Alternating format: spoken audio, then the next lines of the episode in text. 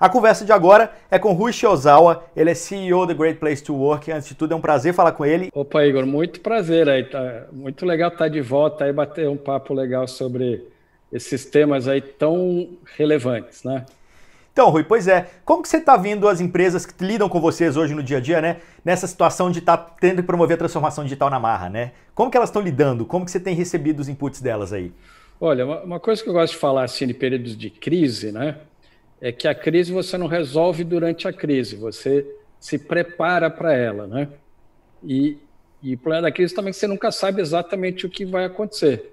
Né? Essa vez está sendo essa questão, como já tivemos outros momentos com outras questões de cunho mais financeiro, Sim. de cunho social, né?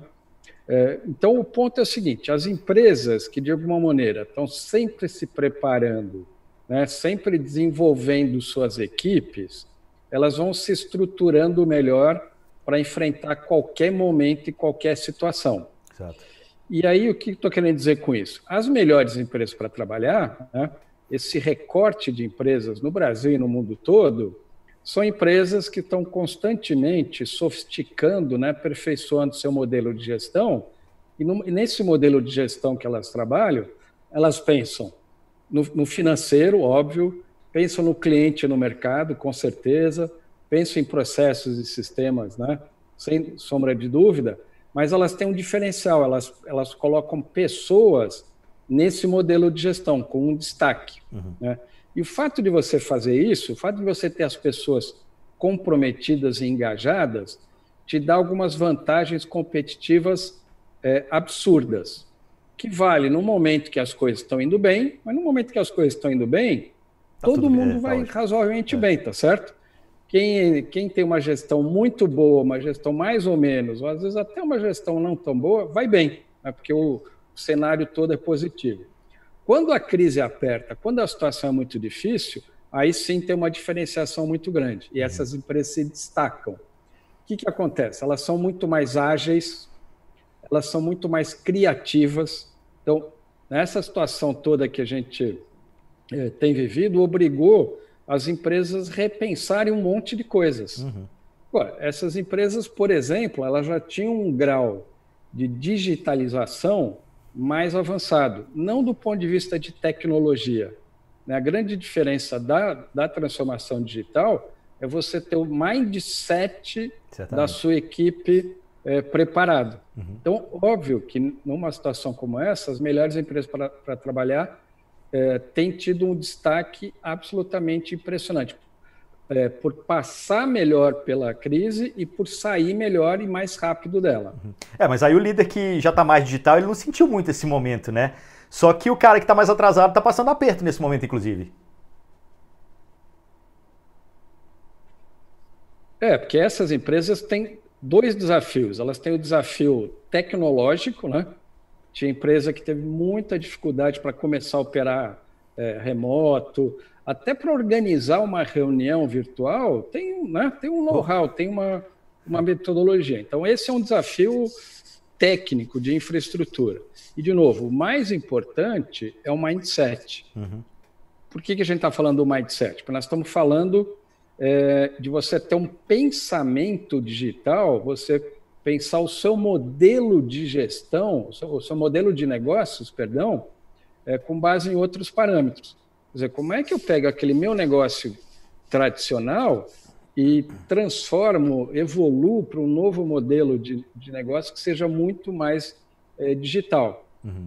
Né? De novo, muitas empresas já estão fazendo isso há muito tempo, outras foram obrigadas a acelerar esse processo agora. Então, é o que você falou no começo, né? Está tendo uma digitalização na marra, forçada, né? mas as, o mundo está saindo num estágio diferenciado, está saindo num outro é, nível. Pois é, eu acho que isso também, né? No mundo pós-corona, quem nunca usou o digital vai ser obrigado a usar de uma certa maneira, né? Quem nunca usou home office vai, vai, vai, vai, vai entender que é possível trabalhar com home office também. Eu estava lendo uma pesquisa, inclusive, falando que 25% das empresas que nunca usaram home uhum. office até hoje devem usar uma vez por semana quando tudo isso acabar, porque vão entender que dá para produzir, enfim. E você acha que nesse cenário a liderança está mais aberta para essas coisas que estão acontecendo agora? Você acha que a liderança está entendendo melhor o que está acontecendo também? Ah, olha, talvez o conceito de liderança é o conceito que é, fica mais evidente nesse momento, a importância dele. De novo, quando a situação é boa, um líder excelente, um líder mais ou menos, consegue tocar as coisas. O resultado uhum. sai de alguma maneira. Num, num né, momento de crise, num momento de tomada de decisões difíceis, é que os líderes se diferenciam. Né? Na, na, pesquisa que a gente faz, Igor, do Great Place to Work, a gente avalia né, o ambiente de trabalho, mas a gente consegue também ter uma medição muito legal do nível do gestor. A gente diz que hum. Né, o gestor, o líder começa num, num nível 1, que é um nível aleatório, é aquele que está lá quase que sem querer e toma ações completamente é, desordenadas, até um líder nível 5, que a gente chama que é o líder for all uhum. né? que pensa na equipe, que reforça a comunicação, que tem um diálogo aberto, que inspira seus colaboradores, que desenvolve a equipe. Né? Então, são níveis assim muito profundos. E a gente consegue é, medir isso de uma maneira muito objetiva, isso uhum. que, é, que é legal, e ajudar né, a empresa a, a se preparar, a trazer seu, seu gestor para para uh, né, os níveis superiores. Então, no momento de dificuldade, você tem um desafio maior de como é que você vai aglutinar a, a equipe. Né? Quando, quando as pessoas começam a entrar em pânico, a entrar em desespero, ter medo de perder o emprego, ter medo de perder a receita, você está colocando outros componentes no dia a dia. Né? O, o, uhum. lado psicológico das pessoas passa a ter um peso muito maior. Sim. E não adianta você desprezar, falar que isso é um problema da pessoa. Isso é um problema da vida. É um problema, se é um problema da pessoa, é um problema da, que impacta a empresa. Uhum. Né? Você vai ter gente que vai ter, é, vai ter muito mais facilidade para trabalhar em equipe, para dialogar e chegar numa solução comum, e tem gente que nessa hora espana, né? entra, entra em pânico. Então, olha a importância do líder, né? trazer todo mundo para um objetivo comum, para um, né? um, um ponto que você aglutina as pessoas, está inspirando e faz com que elas trabalhem é, mais em harmonia em torno desse ponto, mesmo quando você tem ideias muito di diferentes. Aliás, isso é fundamental, né? A diversidade, você ter ideias distintas, num momento de crise, se torna mais importante ainda. Porque você pode começar com uma ideia, né? cada opinião que você ouve diferente faz pensar de uma maneira muito mais abrangente. Caramba, né? Estava quase tomando a decisão por aqui, mas essa pessoa me alertou de um, de um perigo. Então, é verdade, eu vou até e mesmo se mudar de ideia, tá tudo bem também, né? Não tem nada escrito em pedra. É isso aí. Então, aquela história. É, é, é, o ponto não é saber quem tem razão em cada tema. Né? Uhum. O ponto é, é conseguir aglutinar para a gente ter uma saída comum, ter uma solução comum. E não quem tem razão. Uhum. Né? Talvez ninguém tenha razão. Na hora que você abre o debate, saia né, um, um, um caminho que nenhum dos participantes tinha imaginado e provavelmente ele é melhor do que qualquer uma das ideias individuais. Exato. Agora vamos lá. Como chegar no nível 5 aí? Como ser um nível for all, vai, como vocês estão dizendo, né? o que, que vocês indicam para os líderes para que eles cheguem nesse nível? Olha, o que a gente costuma falar, né, que essa, a, o impacto de você ter essa liderança for all é muito grande, né, faz toda a diferença na, na equipe e no resultado da empresa.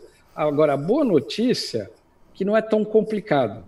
Né? Você não precisa mandar teu gestor ficar três anos no MIT né? para ele voltar ao o, o Leader for All. Né? É, pequenas ações e principalmente é, mostrar, o, mostrar os exemplos e os cases práticos ajudam a, a pessoa a entender a, a diferença e o impacto que isso traz sobre as pessoas. Né? Nessa situação toda, a gente vivenciou muitas situações e muito, muitos exemplos. Né? Um dos primeiros encontros que eu fiz com os CEOs, logo na primeira semana lá do isolamento, né, é, a gente fez uma troca de, de experiência, o que cada um estava fazendo na sua empresa e tal. E o legal foi isso, a gente ouviu um monte de exemplos muito simples, mas muito poderosos. Então, um deles, por exemplo, ele estava todo dia ligando pessoalmente para alguns colaboradores. E ligar para o colaborador numa situação de isolamento é ligar para a casa dele, né? Então tá lá ele, tá lá a família dele. Uhum. Então ele, ele batia um papo com a família. Ele queria saber como é que a pessoa. Ele não ligou para falar como é que estava a agenda. Ligou para uhum. saber como é que estava a família, como é que estava esse novo, essa nova configuração. Né? Quem tem criança, então, mudou radicalmente, né? porque as crianças o dia todo com, com os pais em casa. Então, se criou uma outra, uma outra dinâmica. Então, pequenas ações como essa, né? É, ouvimos exemplos do tipo happy hour virtual. Sim, a gente está fazendo bastante, então, inclusive. As empresas estão fazendo bastante, né? Quer dizer, as empresas começaram a fazer muita reunião por vídeo, mas a, a necessidade pela interação social não, não diminuiu, ao contrário, né? as uhum. pessoas ficaram mais é, receosas. Então, happy hour digital, tal dia, tal hora, tem o happy hour, todo mundo tem que trazer uma bebida e um prato de comida. É. Não dá para compartilhar, mas você pode né, é, ter tá, essa. Tá junto naquele momento, né? Interação. Agora, o interessante é que à medida que o líder vai fazendo esse, vai tomando esse tipo de, de iniciativa, né, vai começando com coisas simples, ele vai percebendo como isso impacta positivamente as pessoas. Isso volta, né, para o trabalho, volta uhum. para a dedicação é, no trabalho, volta para o comprometimento com, com a organização. E num momento como esse, você tem que criar, você tem que bolar coisas novas, né? Então, um ambiente de inovação não é aquele que tem os melhores cientistas da, da NASA, é aquele que tem um, um ambiente de confiança é. Mais amplo, né, com mais diversidade, é, com mais incentivo às pessoas, e elas vão gerar ideias, elas vão pensar em coisas que você não tinha imaginado. E mais facilmente a tua organização vai achar um caminho. Né? Então, mas, mas, o principal tem que agir, né? E aí, quando o RH, no, quando que é o RH no final das contas pode ser protagonista quando se fala em inovação nas empresas, Ô, nesse Igor, sentido, então vai. eu quero até que você me ajude. Eu tenho uma bandeira que eu venho carregando há muito tempo, né? Mas nós precisamos amplificar essa mensagem. Uhum. Então, já né, alguns anos, quando a gente é, vem entrando nesse, nesse momento da transformação digital, é, eu tenho pregado, é, pregado né, que a, o, um dos papéis mais relevantes dentro da organização nesse momento é o do profissional do RH. Hum. Por quê? Porque a transformação digital e inovação não é a tecnologia. É você, claro, usa a tecnologia, a gente é cada vez mais dependente dela, não tenho nada. Eu trabalhei mais de 20 anos na área de tecnologia, é. né? Então eu tenho profunda admiração e respeito. Mas o que eu estou querendo dizer é que a, a, a, inovação ela se dá a partir das pessoas de você ter uma, né, é, uma inspiração em torno de um propósito, você ter trabalho equipe, você ter um ambiente de, de confiança. Então, a pessoa mais preparada para estimular esse trabalho dentro de uma organização é o profissional do RH, porque ele fez isso a vida toda, ele trabalhou com isso a vida toda, ele estudou muito mais do que a grande maioria dos gestores das outras áreas. Então, ele está ele tem uma situação privilegiada nesse, nesse processo. Sim. Agora, qual é o ponto? Né? Por, isso que eu digo que eu venho carregando essa bandeira.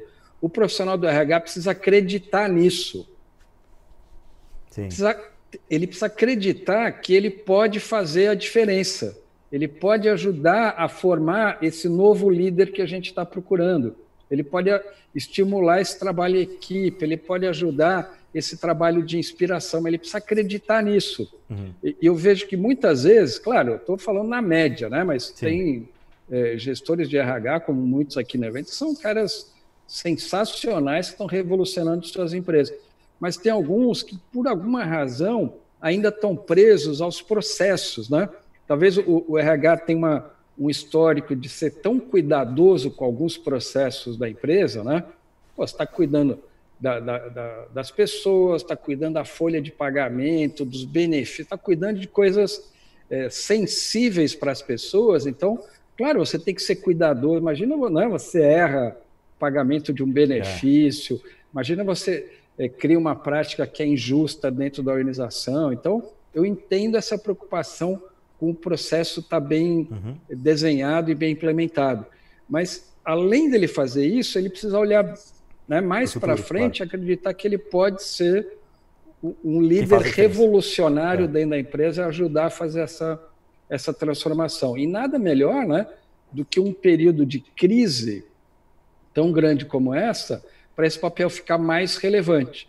Porque mais ainda os aspectos pessoais passam a interferir no dia a dia. Uhum. Primeiro que o trabalho, o ambiente de trabalho passou a ser a casa de cada pessoa. Então, não existe mais é, né, integração do que essa. Exato. O ambiente de trabalho foi para dentro da casa. Então, tudo que acontece na, na casa, né, a, a, a, as tensões familiares que existem, o problema com a família, com os filhos, passou a fazer parte dessa gestão, não dá para separar. E, óbvio, os, os problemas psicológicos né, advindos de um período de tensão, de crise, de medo. Então, cara, o profissional do RH é o cara que tem mais condição de ajudar essa tarefa. Então, né, eu estou aqui fazendo um apelo, né, para que a gente acredite nisso e o, o RH se sinta empoderado e lidere essa revolução, né? É, o, o, o líder do RH está sendo muitíssimo demandado. Ele precisa acreditar nisso e assumir essa tarefa. Eu não poderia concordar mais com você. E, aliás, eu estava conversando agora mesmo com, com o Marcelo Nóbrega, que eu sei que você conhece muito bem, né? Ele foi claro. diretor de RH do, do Arcos Dourados, que é McDonald's, também da Latam. E ele fala que o RH precisa agir muito como, um pouco mais como startup. Eu acho que tem um pouco a ver com o que você está falando aí também, né? Vamos é testar é para trazer realmente novas é, ideias para dentro da empresa. Vão inovar, vão empreender, mesmo empreender se também. Desprende né? um pouco das amarras, né? E vai a campo, vai à é. frente. É arrisca um pouco. Nem tudo vai dar certo. Pô, pessoal, isso aqui não deu certo, desculpa, né? Vamos. Passa para próxima. Peço desculpa e fiz com a melhor das intenções, vamos refazer, fazer de um jeito melhor agora.